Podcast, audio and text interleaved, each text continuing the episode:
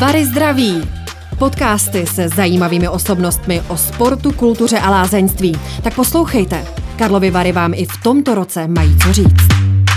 Vítejte u podcastu Vary zdraví. Naším dnešním hostem je významný lázeňský lékař, primář léčebné kliniky a balneolog doktor Ladislav Špišák. Dobrý den. Dobrý den. Pane doktore, my si dnes budeme povídat v nádherných prostorech lázeňského hotelu Savoy West End Karlovy Vary, který za normálních okolností, předpokládám, pulzuje životem. Nicméně teď jsme tady skoro sami. A mě tak napadá, jestli nemáte takovou touhu či možná náladu mě tak jako posrovnat, předepsat mi nějakou lázeňskou kůru nebo doporučit nějaký pramen. Co vlastně teď děláte v takovém tom období klidu? Tak určitě se nenudíme. Nenudíme se proto, protože jsme stále v kontaktu s našimi pacienty. Jsem velice rád, že se na mě obrací moji pacienti z východu, ze západu. Většinou jsou to tedy cizinci. A informují mě o tom, jak se jim daří a hlavně se vždycky ptají, kdy už budete otevřený, kdy k vám budeme moci přijet, což mě velice těší, takže jsem rád, že prostě na nás že tito pacienti nezapomněli. No a druhá část mé práce se týká Institutu lázeňství balneologie, kde pracuji, takže mohu říci, že prostě pracuji tak, jak jsem pracoval před covidem. Takže se vzděláváte, věnujete ten čas i nějakým vašim osobním posunům? Určitě taky. Určitě bez toho to nejde. Člověk pořád musí být v kontaktu vlastně s medicínou jako takovou. My jsme se pořád rozvíjí. Když se vrátíme, vlastně dalo by se říci, že vrátíme k pramenům, ale konkrétně tedy myslím teď k tomu vašemu pramenu, a to do Rakovníka, kde jste se narodil. Následně jste tedy studoval lékařskou fakultu na Univerzitě Karlově v Plzni.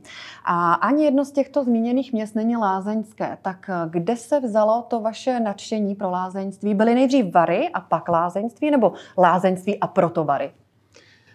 Já jsem původně po vystudování lékařské fakulty pracoval jako vysokoškolský učitel na lékařské fakultě v Plzni. Učil jsem na anatomii a myslel jsem si, že vlastně tam budu učit do konce života, že se budu věnovat právě teoretické medicíně. Jenže všechno se změnilo, když jsem byl potom na vojně. Jako absolvent rok jsem sloužil v vojenské nemocnici v Českých Budějovicích. A tam jsem vlastně přičichl k interní medicíně, k interně vnitřnímu lékařství. Potom jsem se vrátil nazpátek do Plzně a už jsem se nevrátil na fakultu, už jsem se nevrátil na anatomii, ale šel jsem pracovat do vojenské nemocnice v Plzni jako civilista. Tam jsem také potom i absolvoval atestaci z vnitřního lékařství a prostě viděl jsem, že ta klinika a vůbec vnitřní lékařství a práce s pacientem je to, co mě asi bude více zajímat než ta teorie. Proč lázeňství? Já už jsem v té době, kdy jsem pracoval vlastně v Plzni, tak jsem viděl, že přijíždí, se k nám vrací vlastně z lázní pacienti a že jejich zdravotní stav zlepšuje. Konkrétně například u diabetu jsem viděl, že tam dochází k velkému zlepšení. Ti pacienti jsou na tom lépe, že to lázeňství má, nebo vůbec balneologie jako taková, má své místo v medicíně. No a potom to byl jeden z důvodů, že jsem potom nakonec odešel sem do Karlových Varů. Další důvod byl ten, že moje manželka je vlastně z Karlových Varů, také lékařka. No a navíc jsem tady dostal také byt. Takže toto všechno dohromady se potom nakonec spojilo v to, že jsem se začal věnovat balneologii, ale stále jsem zůstal v kontaktu vlastně s lékařskou fakultou v Plzni, kde do dnešního dne ještě pracuji jakožto externí pracovník, přednáším právě problematiku balneologie, rehabilitace, fyzikální medicíny. Vy jste to teď i zmínil, moje další otázka právě bude spočívat v tom, jaký je průsečík mezi těmi zmiňovanými obory, jako je právě vnitřní lékařství, balneologie, fyzioterapie a léčebná rehabilitace. Vidíte v tom ten průsečík? Dá se tam jedna věc, taková průvodní linka, našel byste? Určitě balneologie, jakožto lázeňství, vlastně využívá přírodní léčivé zdroje. A my víme, že vlastně balneologie je vlastně neoddělitelnou součástí vlastně léčebně preventivní péče. Je to tak, ona má vlastně vztah ke všem oborům, ne tedy jenom vnitřnímu lékařství, ale také k ortopedii, chirurgii, má vztah i gynekologii, urologii a podobně. A to se mně právě na tom líbí, že právě Balneologie slouží jakožto preventice těchto onemocnění, ale současně také i jako léčba těch především chronických stavů. Nad tím jsem se hodně zamýšlela, když jsem si představila typického lázeňského hosta. Jestli přijíždí ty hosté spíše už s nějakým problémem, za účelem teda léčby, anebo máme tady i část hostů, kteří cítí tu potřebu té prevence, cítí tu potřebu cítit se zdraví takzvaně. Jaký je tam poměr? Ono záleží na tom, zaprvé na věku toho pacienta, mladší přijíždí většinou jako v rámci prevence, starší už přijíždí s tím, že vlastně si od toho slibují určitým způsobem, že jim ta lázeňská léčba pomůže. Tady je vůbec zajímavý přístup cizinců a českých klientů, protože český klient, já bych řekl, že ten si neváží toho léčení v lázních tak jako cizinec. Je to zajímavé, ale cizinci velice kladně hodnotí právě naše lázeňství, rehabilitační možnosti. Naproti tomu my Češi my to bereme jako samozřejmost a myslím si, že to není tak úplně správné. Snad se nám to podaří také budoucnu upravit. Já mohu říct jeden takový příklad. Na nás se obrátil prostřednictvím Ministerstva zdravotnictví jeden pacient z Ománu, jeden šejk, který onemocněl mozkovou cévní příhodou, vlastně mrtvící se dá říci, k zabezpečení jeho rehabilitace. Neboť zjistil, že právě v České republice ta rehabilitační léčba a fyziatrie je na úrovni, takže se obrátili na nás, abychom zorganizovali tu jeho rehabilitaci právě v Ománu. Takže bylo to asi, myslím, před 15 lety nebo před 20 lety, kdy jsem takto organizoval právě pomocí našich fyzioterapeutů léčení tohoto pacienta, který si mohl vybrat vlastně lékaře nebo fyzioterapeuta z celého světa. A nakonec volil Českou republiku, Československo v té době. Toho jsem si velice vážil a myslím si, že to ukazuje na to, že prostě ta naše medicína, lázeňská medicína, balneologie má své jméno ve světě a já jsem velice rád. A když byste měl přesvědčit českého klienta, hosta, zkrátka návštěvníka, čím by to bylo? Co by bylo to prolomení toho dogmatu, ta daná věta, to slovo? Já si myslím, že nejlépe, když si to sám vyzkouší, protože jestliže už jednou člověk sem přijde do lázní a vyzkouší si tu léčbu, tak vidí sám, že prostě mu to pomohlo a že se jeho zdravotní stav zlepšil. Konkrétně můžeme říct u diabetiků druhého typu. To jsou pacienti, kteří jsou třeba na tabletách, na inzulínu a mají často také i chronické komplikace. A u těchto pacientů už hned na začátku my snižujeme dávku inzulínu, snižujeme dávku tablet. Jejich zdravotní stav se tady většinou velice rychle začíná zlepšovat hned od počátku. Ať už je to vlivem z pohybové léčby, vlivem dietní léčby nebo vlivem pitné léčby. My hovoříme o takové jako vlastně komplexní lázeňské léčbě, a která na toho pacienta má velice dobrý vliv. A tento pacient potom vidí, když odjíždí, že se zbavil například bolesti v dolních končetinách. Velice často pacienti s diabetem druhého typu mívají chronické komplikace, neuropatie, angiopatie, postižení nervů, postižení cév, dolních končetin, které je velice trápí a nutí je k tomu, aby brali řadu léků. Tak tady právě po podstoupení té alespoň 14-denní lázeňské léčby se cítí lépe, a takže proto se tito pacienti vlastně vrací nazpátek. Takže já to vidím tak, že nejlépe si je to vyzkoušet a potom už ten pacient se vrací sám, protože ví, že mu to pomohlo, že to zlepšilo ten jeho zdravotní stav, že může zase pracovat, že může vykonávat tu svoji práci, kterou měl předtím. Můžeme za zkoušku považovat třeba wellness? Je to forma zkoušky? Wellness má své místo samozřejmě vůbec, dá se říci, i tady u nás. Jaký je rozdíl mezi lázeňstvím, balneologií a wellness? Rozdíl je v tom, že vlastně lázeňství je vlastně léčebná metoda. Využívá, je vlastně pod kontrolou lékaře, je prováděno fyzioterapeutem, je to prostě je to vlastně léčebný proces. Naproti tomu wellness je odpočinkový, je to relaxační metoda, wellness nepotřebuje k zabezpečení přírodní léčivé zdroje, minerální prameny, slatinu a podobně. Wellness můžeme mít například v Praze, wellness můžeme mít v Brně a tak dále. A naproti tomu lázeňství může být pouze v lázeňském místě, to znamená tam, kde jsou přírodní léčivé zdroje. Takže samozřejmě, že wellness má svoje místo a možná, že některý pacient, který sem přijede s cílem jakoby wellness v uvozovkách, tak se nakonec potom podstoupí tu skutečnou lázeňskou léčbu, protože vidí, že je pro něj vhodná. V roce 2010 jste byl hlavním editorem publikace Klinická balneologie. A teď cituji. Klinická balneologie představuje vůbec první publikaci, která českému čtenáři předkládá ucelený pohled na lázeňskou léčbu. Seznamuje nejen s jednotlivými skupinami chorob a možnostmi jejich lázeňské terapie, ale také s historií českého lázeňství a přírodovědeckými dokonce aspekty balneologie. Co je jejím cílem? Kde se vlastně vzal ten impuls? Impuls k tomu napsání celé této publikace Klinická balneologie byl, protože tady chyběla takováto publikace. Shodou okolností byla vydána v roce 2010 potom balneologie, autorkou byla paní docentka Jandová, velice kvalitní publikace, velice dobrá.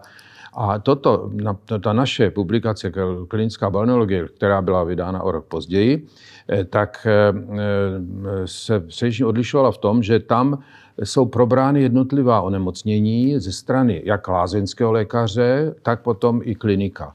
Proto hovoříme o klinické balneologii. Takže konkrétně například onemocnění srdečně cévního aparátu vyjadřuje se k tomu, jak klinik, jakým způsobem lázně působí na tato onemocnění srdce, tak potom se k tomu vyjadřuje i lázeňský lékař, v tomto případě to bylo z Konstantinových lázní.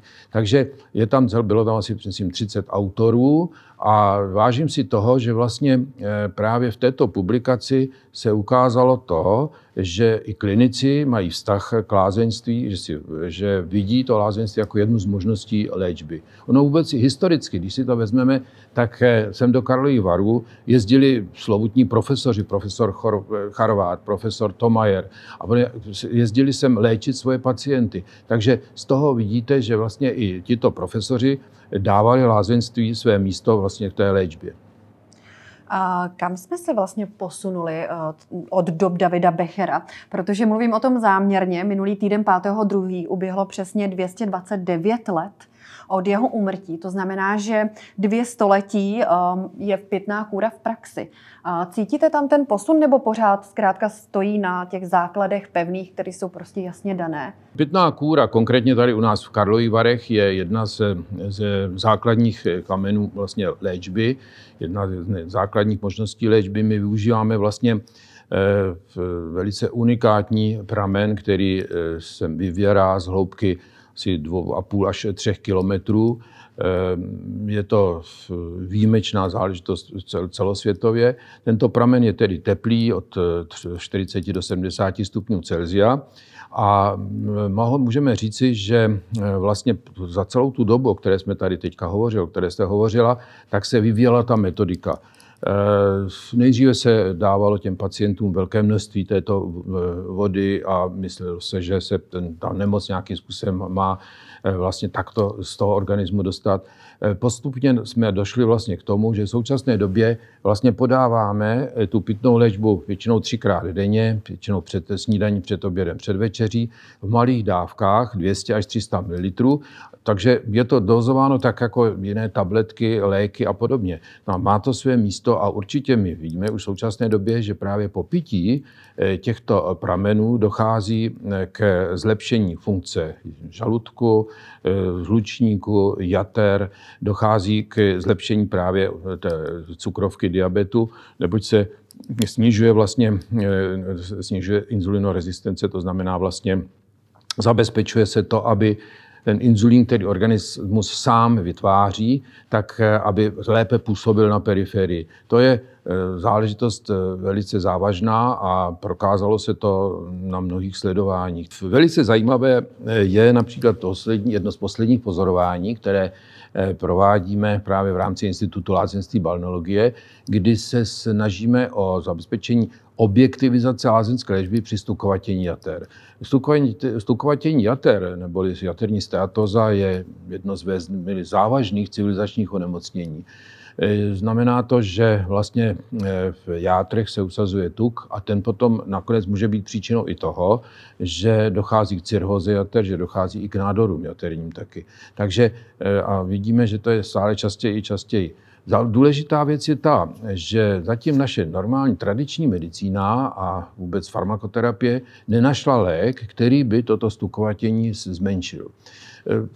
Hovoří se o některých vitamínech, hovoří se také o některých dalších lécích, zkouší se všechno, různé preparáty, ale de facto takovýto lék se zatím pořád ještě nenašel. A my jsme tady zjistili, že vlastně už po 14 dnech té komplexní karlovarské lázeňské léčby dochází ke snížení tukovatění jater. Jak jsme to objektivizovali pomocí Fibroscanu, což je speciální přístroj, který nám vlastně stanoví množství toho tuku v těch játrech přímo na číslech.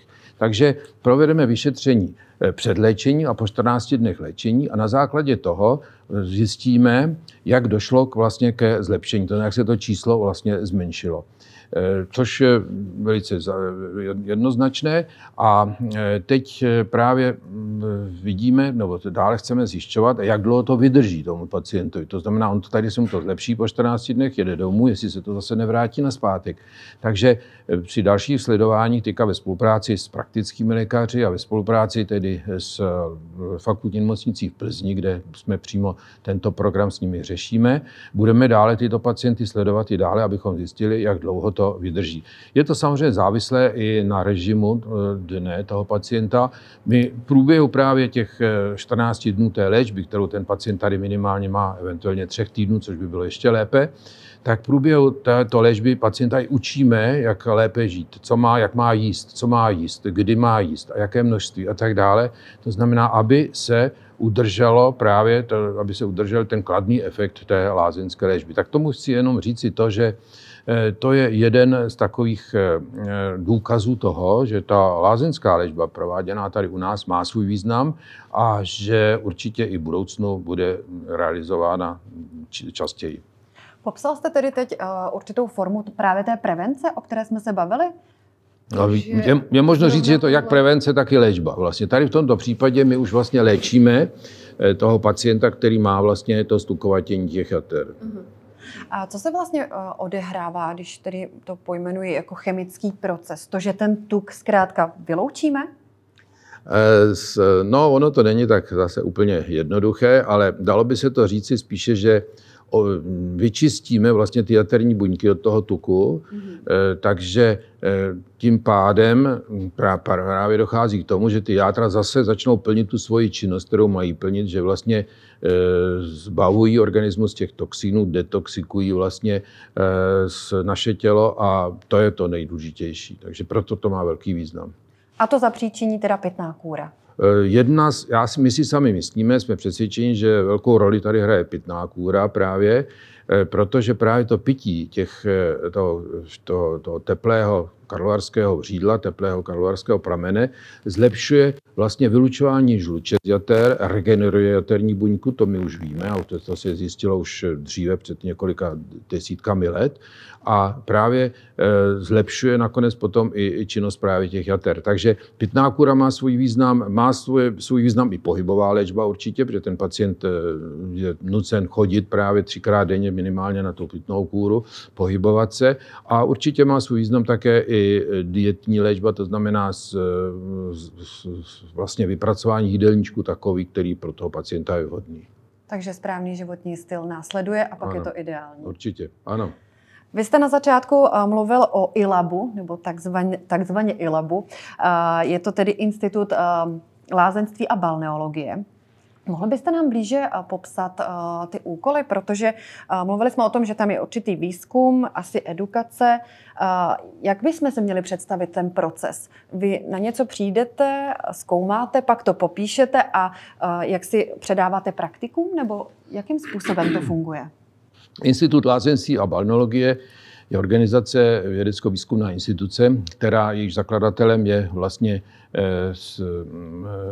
Karlovarský kraj, a ten ho také financuje.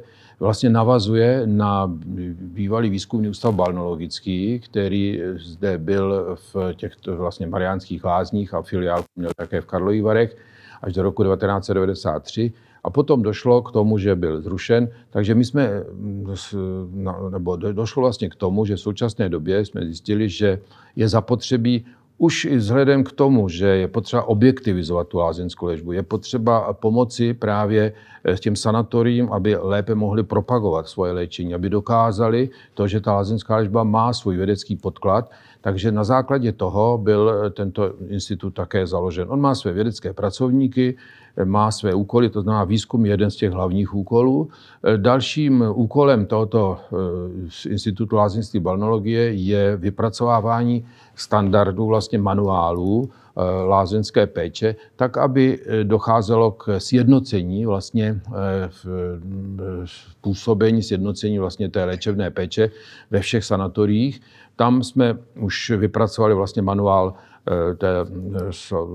léčebně preventivní péče v lázních, který byl vydán koncem minulého roku. Teď momentálně se pracuje na manuálu jednotlivých procedur, to znamená, budou popsány jednotlivé procedury, které se podávají pacientům, tak, aby vlastně každý fyzioterapeut, každá vlastně lázeňská, každý lázeňský lékař věděl, jakým způsobem se ta příslušná procedura má při příslušném onemocnění také podávat.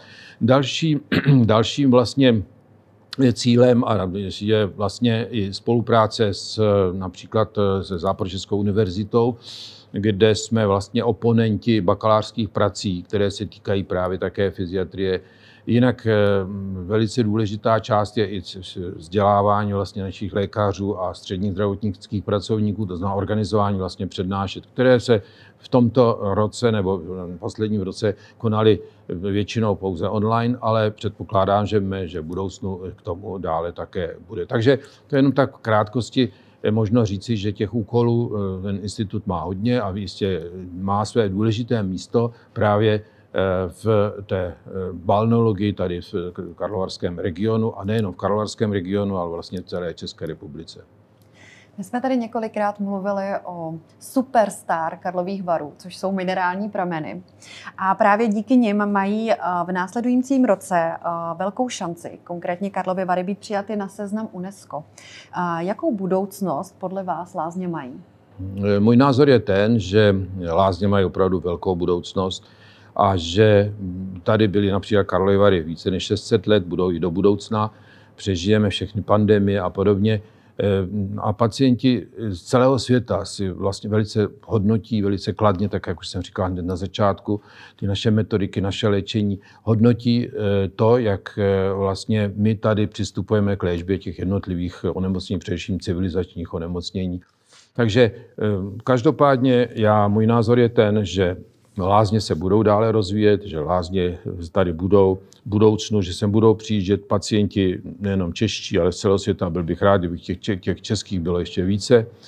Proto musíme stále informovat i praktické lékaře a kliniky o tom, jakým způsobem právě ta lázeňská léčba na pacienty působí. Takže já vidím velice pěknou a světlou budoucnost vlastně lázeňství v Karlových Varech a vůbec v této oblasti. Doufat rozhodně. Každopádně já taky provádím trošku badatelskou činnost a takový svůj osobní výzkum. A proto se vás musím zeptat, kdybyste měl vybrat jednu věc, člověka, aktivitu, zkrátka cokoliv z Karlových Varů, co by bylo tím největším lákadlem pro návštěvníky? No určitě je to naše voda karlovarská, karlovarské vřídlo, jak už jsem o tom hovořil, které je unikát a které vlastně nemá nikdo na světě. Je to naše vlastně rodinné zlato, kterého bychom si měli velice vážit. A proto sem také pacienti jezdí, aby vlastně podstoupili tu lázeňskou léčbu. Takže myslím si, že to je ten základ. A určitě léčení, a to znamená právě ten proces, léčebný proces je ten základ, proč sem budou i budoucnu lidé jezdit. Říká náš dnešní host, doktor Ladislav Špišák. Já moc děkuji za příjemný rozhovor a přeji spokojené pacienty. Děkuji moc krát taky. Děkuji.